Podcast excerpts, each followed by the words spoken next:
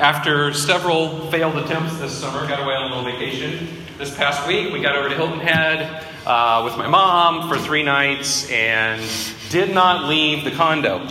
And it was a real nice, nice time over there. And the thing about vacations, um, no matter how long they are, uh, they have to come to an end. And that's sort of like hanging over the thing the whole time. Like sooner or later, I have to go home. And the end of 1 Samuel is kind of like the end of all the other books in the Old Testament. They, they kind of end on a downer. You know, it's like you get to the end of the Pentateuch and Moses dies, and you get to the end of Joshua and Joshua dies, and Samuel dies, and Saul dies, and David dies, and they all die. And so we've come to the end of 1 Samuel today, and it is.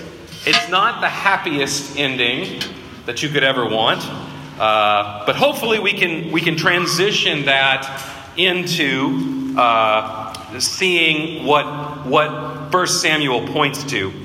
If you remember from a long time ago in a chapel far, far away from here, uh, these were my introductory remarks about 1 Samuel. And if you don't remember, that's okay. A lot has happened since then.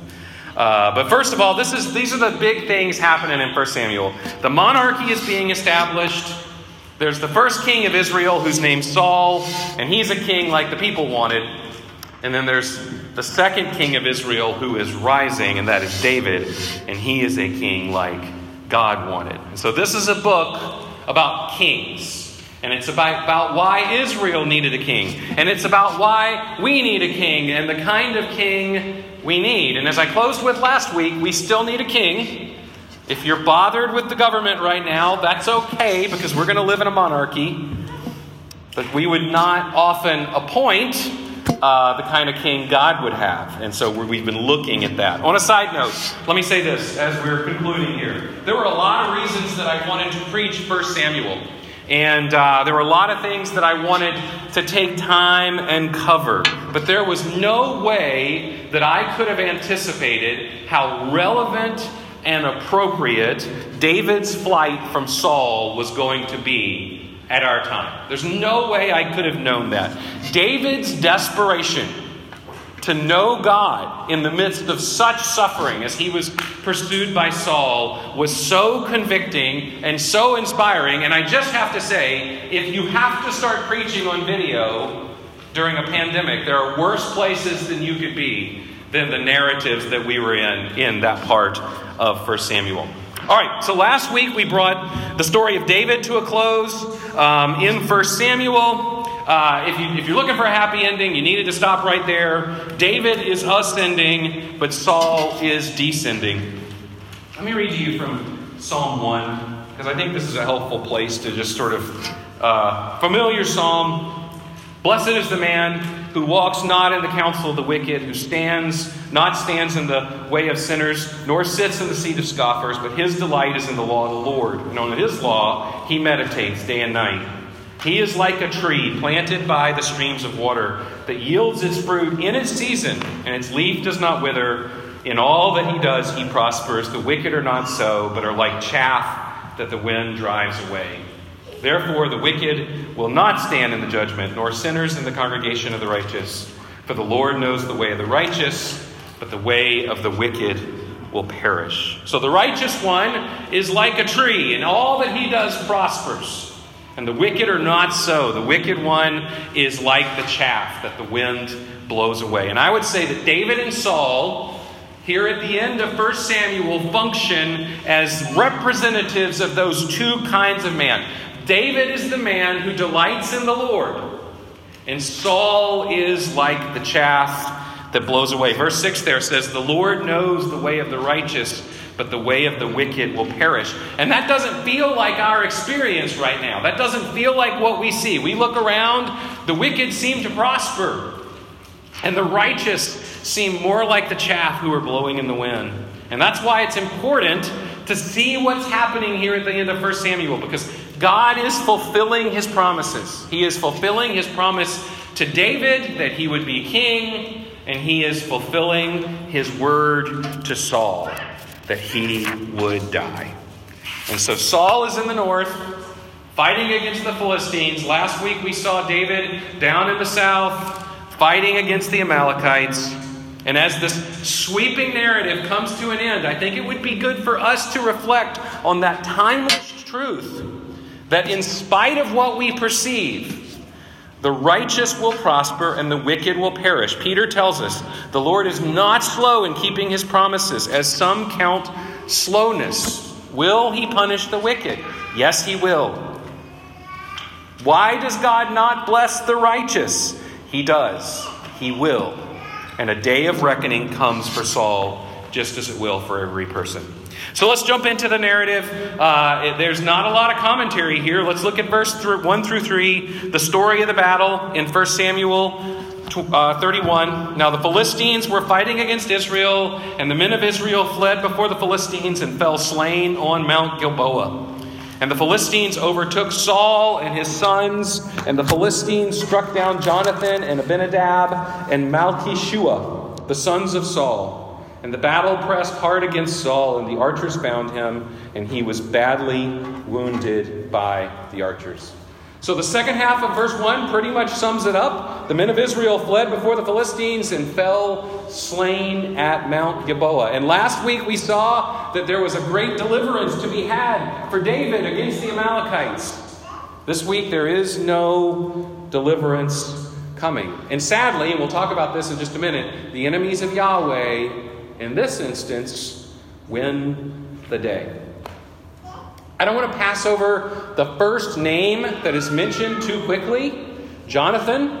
Jonathan has been a major character in the book of 1 Samuel. And I believe after this time through 1 Samuel, I would say that Jonathan is probably an underappreciated hero of the faith. He is a faithful follower of Yahweh, and he is a friend to David, but most importantly, he is an example of losing one's life for God's sake because he gave up the kingdom for David, and he gave up his life for Saul. So he dies at the right hand of his father. He did so out of loyalty to Yahweh. He accepts the fact that he's not going to be king, but he continues to live his life in the position that he has underneath his dad Saul. So Jonathan is a real representation of a man who gave up a kingdom he couldn't keep for the sake of a kingdom that he couldn't lose. Jonathan is that guy. And do not assume that Jonathan's life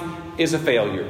Jonathan may have ended up dead on that battlefield at Mount Gilboa, but in Yahweh's eyes, Jonathan's life was a success. He faithfully lived out the calling assigned to him by God. And there's nothing tragic about doing what God has called you to do.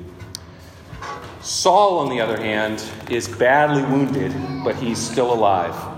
Look at verses 3 through 6. Then Saul said to his armor bearer, Draw your sword and thrust me through with it, lest these uncircumcised come and thrust me through and mistreat me. But his armor bearer would not, for he feared greatly. Therefore Saul took his own sword and fell upon it. And when his armor bearer saw that Saul was dead, he also fell upon his sword and died with him. Thus Saul died, and his three sons, and his armor bearer, and all his men on the same day together.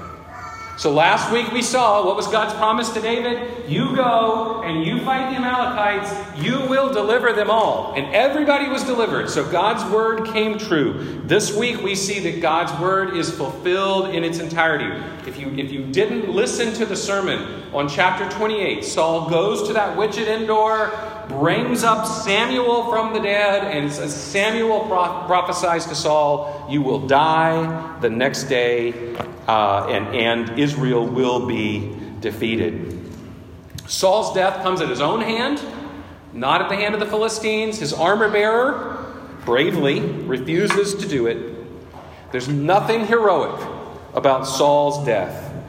And words matter. You know, we all, I always talk to you guys when you're reading through the scriptures, Notice words that are repeated. Listen to some of these words that the author uses in this section to flee three times, to fall four times, strike down, pierce through two times, cut off, to die four times concerning Saul in verses 5 through 7. These are words of brutal disaster. And the writer is describing with great clarity the fulfillment of God's promises back in chapter 28. A quick word about Saul's death, too, that I think is worth mentioning here. He died like he lived, taking his own life into his own hand. He takes his own life. And so, even at the very end, even at the very end, Saul had so many opportunities to repent. He has so many opportunities to cry out to God. Other kings did it at the end of their lives. He could have cried out to God there on the battlefield. But instead of crying out to God, Saul is so self willed and he is so focused on himself that he takes his own life, fearing the Philistines rather than fearing God. He could have cried out. Most don't. Israel falls, Saul falls, God's word does not fall. This is not a happy fulfillment of God's word. There's certainly not much here that we can rejoice in, but it must move us to trust. Isaiah 40, 6 through 8 The grass withers, the flower fades, when the breath of the Lord blows on it. Surely the people are grass. The grass withers, the flower fades, but the word of our God will stand forever. At the end of 1 Samuel, the only thing that stands is God's word. Told you this was a downer. It gets worse before it gets better. Look at verses 7 through 10. And when the men of Israel, who were on the other side of the valley, and those beyond the Jordan saw that the men of Israel had fled and that Saul and his sons were dead. They abandoned their cities and fled. And the Philistines came and lived in them. Like I said earlier, Yahweh's enemies win the day. And this isn't uncommon in the Old Testament. This is very strange. Other nations with different gods do not understand Yahweh. God is so committed to his own holiness and to keeping his word that he is willing to allow his glory to be diminished in the eyes of the Philistines and in the eyes of the people around Israel rather than not let his word come to be. We talked about this at the beginning of 1 Samuel when the Ark of the Covenant is taken off to the temple of Dagon and placed there in that hall of gods. When you defeated another nation, when, when the Philistines defeated Israel, in the Philistines' mind, their God had conquered Israel's God. And so the sight of Israel fleeing, leaving their cities, abandoning their cities, the Philistines coming in to live in their cities, brings shame on Yahweh. Get this point. When the people saw Saul dead, they abandoned their cities and they fled. The king that they had asked for, remember 1 Samuel 8? Give us a king to be like the other nations. They got the king to be like the other nations, and when he died, they fled because the king that they had put their trust in, rather than God, had died, and all hope was lost. Let me just pause here for a second. I think this is worth mentioning right now because we're going to have to do a lot of discipling one another in the lead up to November. But some of you believe that if one candidate or the other loses in November, all will be lost. But human kings do not determine the destiny of the righteous. And God will protect his people and his church no matter who wins and no matter who loses. If you put your heart in the hands of a human ruler, you will be disappointed and you will have to live in fear. So the next section then is gruesome. And be reminded, the Bible was written in a different time. It was not written in a time like today. And so this is a very gruesome scene. Verse 8 The next day, when the Philistines came to strip the slain, they found Saul and his three sons fallen at Mount Gilboa. So they cut off his head and stripped off his armor and sent messengers throughout the land of the Philistines to carry the good news to the house of their idols and to the people. And they put his armor in the temple of Ashtaroth, and they fastened his body to the wall of Beit Shan. For all of human history, there has been this practice of pilfering the dead on a battlefield. I've been, re- I've been listening to Les Miserables, the book, not the musical. Uh, and uh, I, I, got through, if you've ever tried to get through Les Miserables, there's an extended section on Waterloo that I'm not sure what it has to do with the rest of the story. Uh, but I just got through the, all of that, and, and he speaks of the, the battlefield at Waterloo being covered uh, with corpses. And in two days, all of the corpses were naked in the open fields because the people had just come and just taken everything from the slain. And so that's what the Philistines are doing. They're going out and they're pilfering the slain, and to their surprise, they find there Saul and his sons, and they're delighted. And so they chop off his head and they strip off his armor and they take his body and they go and they fasten it to the wall of a city called Beit Shan. And they place his armor in the temple of Ashtaroth. In the same way that they took the Ark of the Covenant and they put it into that temple of Dagon, they take Saul's armor and they leave it there because Saul, the king, is subservient to Ashtaroth. And this is just another shot at Yahweh. The Philistines think, look, Yahweh could not even protect his own king.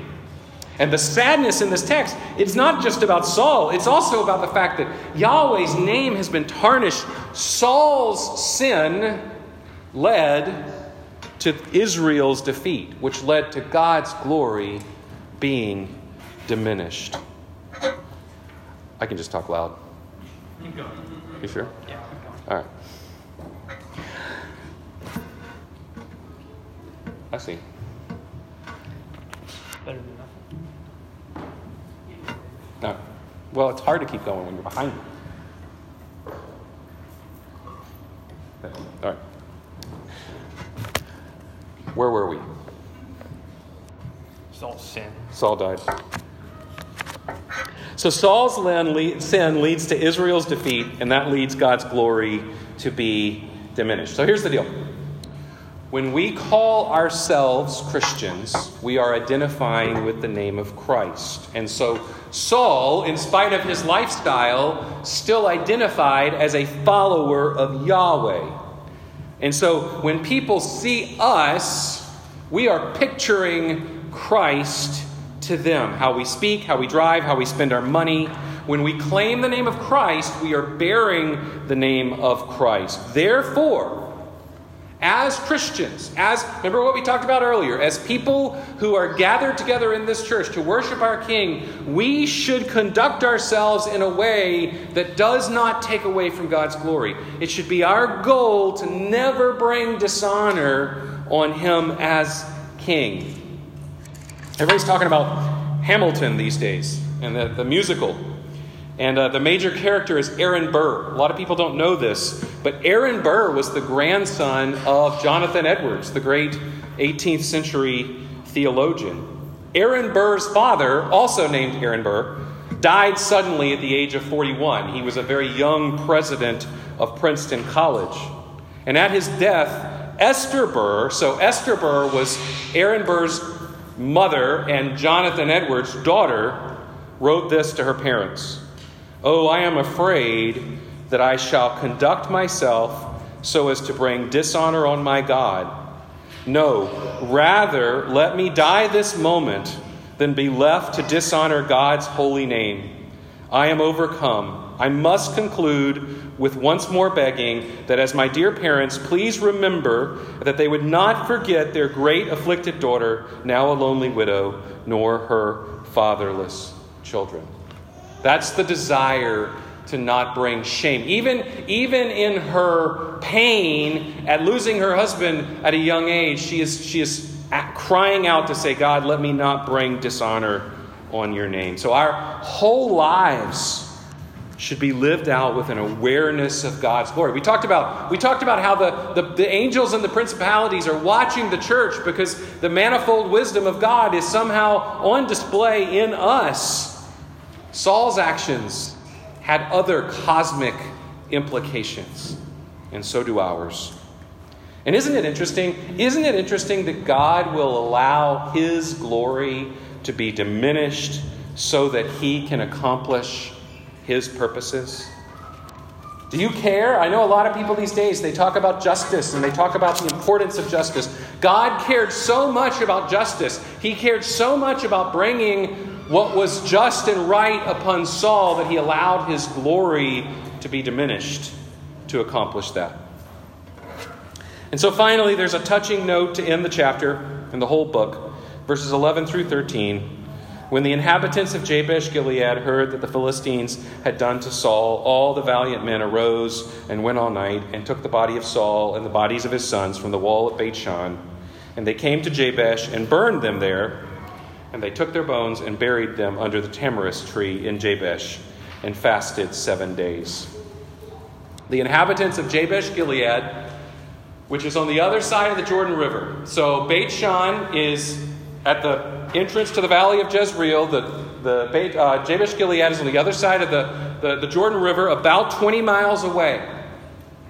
Why do they care, by the way? If you remember 1 Samuel 11, uh, Nahash, uh, the, the snake, Nahash the snake, the, the Amalekite, was the one who came and was persecuting the people of Jabesh Gilead. And the Holy Spirit came upon Saul, and Saul took a band and came across and saved the people of Jabesh Gilead. Well, the people of Jabesh Gilead, they don't have very short memories. And so they go, the Bible says that they, they traveled all night to go and get the body of Saul and his sons. So, regardless of the conduct of Saul, Saul is still their king, and their loyalty to their king doesn't end with his death. And the Spirit may have departed from Saul, and Yahweh may not be answering Saul anymore, but he still deserved a proper burial. Secondly, I just want you to see briefly that David mourns if you're looking in your Bible, just take one step. We're just gonna we're gonna take one little toe over into 1 Samuel. By the way, if you also remember from the um, introduction, 1st and 2nd Samuel in the Hebrew Bible is one book. All right, so it would sort of keep going, and Lord willing, at some point in the future, we will pick up the story. For now, we're going to stop at the end of 1 Samuel, but just right over into 2 Samuel, verses 11 and 12. I just want you to see this. This is as David has heard about Saul's death. Then David took his clothes and tore them, and so did all the men who were with him. And they mourned and wept and fasted until evening for Saul and for Jonathan his son, and for the people of the Lord and for the house of Israel, because they had fallen by the sword. We have learned so much about how to treat our enemies, specifically from David. And I think this is especially relevant in our day where we think so evil about people and about people who disagree with us, especially people with a different affiliation than us. David is genuinely grief stricken over the death of Saul. And his men back home in Ziklag, they mourn, and they mourn for Jonathan, and they mourn for the house, the people of God who were defeated because they're disturbed about the condition of God's people. Our society is in turmoil. As a friend said to me this week, we are devouring ourselves, and that is true. And to some extent, the chaos that we are enduring as a society is exactly what we've deserved because we've abandoned God's word and we've shaken our fist at Him and we've said, We will not have you to rule over us. And if not for God's mercy, it would be a lot worse than it is right now. But as people of the book, we know the source of the wickedness, we know the real problem with the system.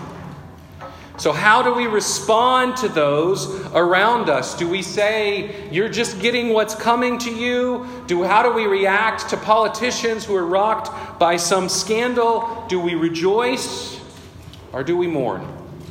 And I think David is a, is, a, is a light to us that we wouldn't be like that Pharisee in the temple who sees the tax collector and says, God, I thank you, I am not like other men, extortioners, unjust, adulterers, or even like this tax collector.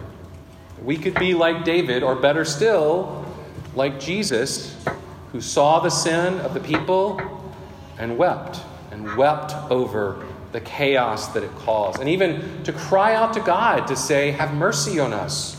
Like, don't, don't, don't give us what we deserve. Have mercy on our nation and on our society. Because we all know that God will repay the wicked and the unjust, and we can still mourn for the effects that that sin has had on their souls. There's a final word of commentary. Don't turn there. It's in 1 Chronicles 10. This is God's little final word about Saul's life. It says, So Saul died for his breach of faith. He broke faith with the Lord in that he did not keep the command of the Lord, and he also consulted a medium seeking guidance.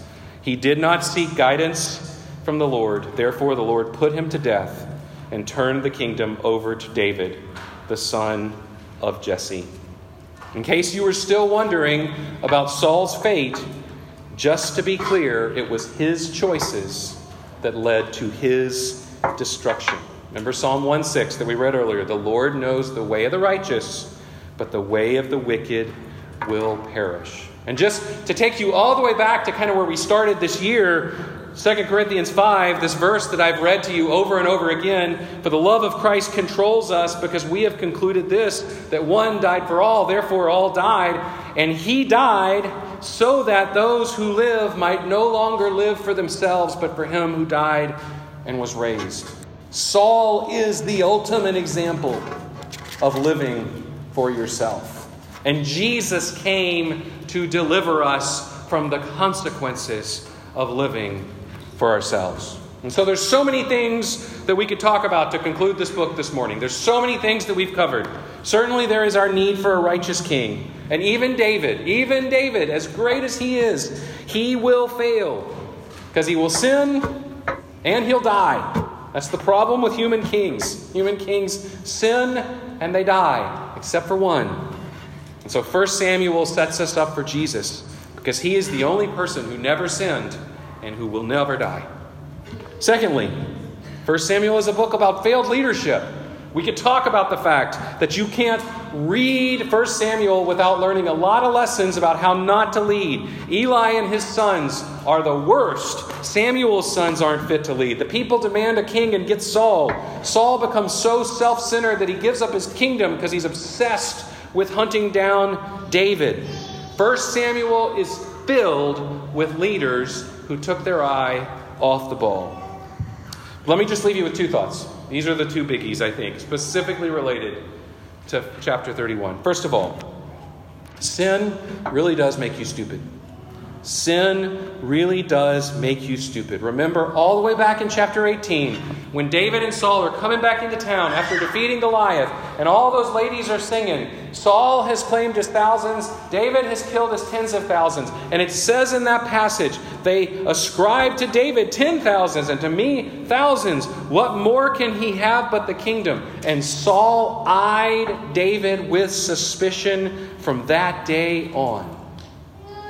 Yikes. Do you see the significance of from that day on? The rest of his life was spent pursuing David, not God.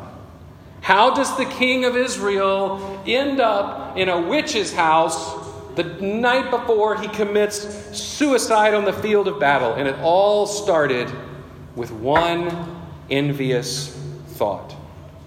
You see, we don't believe that sin is as awful as it is.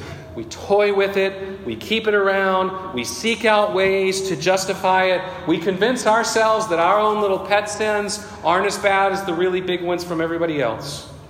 And not only should we recognize the danger of all that sin, but we should recognize that that's why Jesus had to come and die. Little ones, big ones, even the small ones even those envious thoughts. When was the last time you had an envious thought and thought to yourself, Jesus had to die for that sin?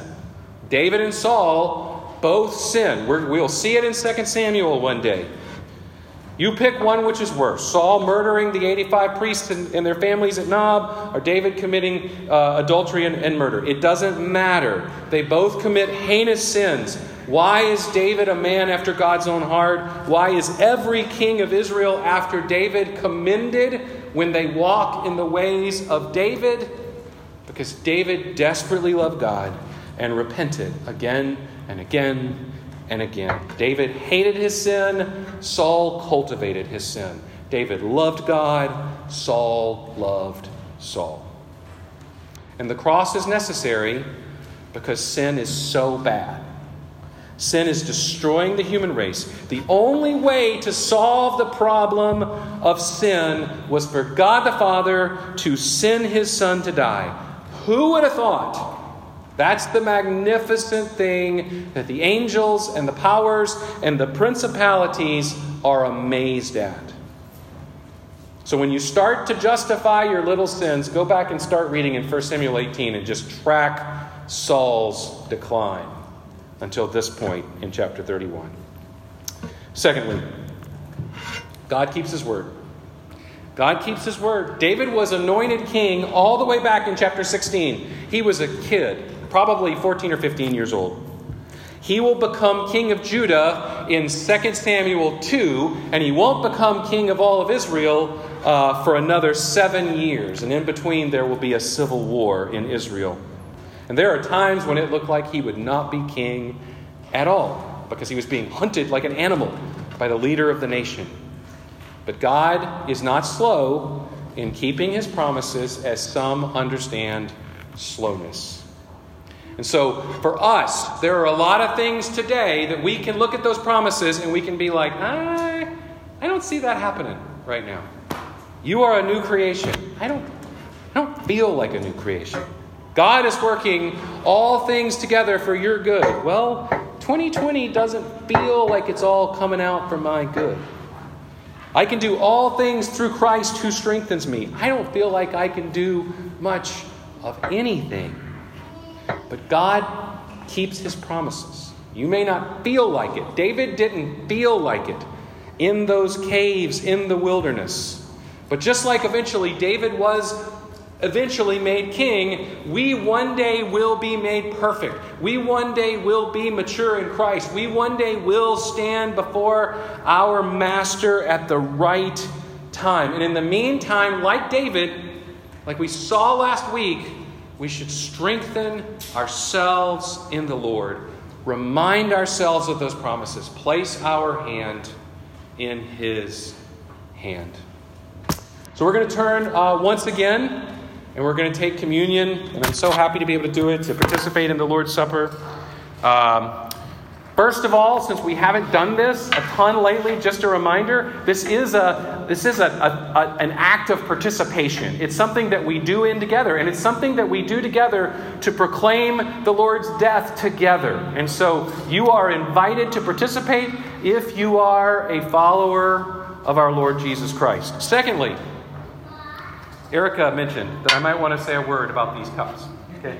Uh, because I think there might have been a little confusion last week. So there, there's a cup, and in this cup, uh, there is bread on the top, and there's juice in the bottom. I think there might have been some confusion as to the existence of the little wafer there. So you actually have to pull off the top of the uh, little plastic piece, and there's a piece of bread under there, and then you can pull off the, um, the bottom part. And like, like on the airplane, uh, you may want to adjust your own cup before adjusting the ones of the people next to you. Uh, some of the children may have a hard time, so go ahead and, and, take care of yours and then help them take care of theirs as well. Okay, so that's that's what we're looking at. So so grab hold of those. You may want to prepare them, and then I'll come back up here in just a second and I'll read and we, we will partake together.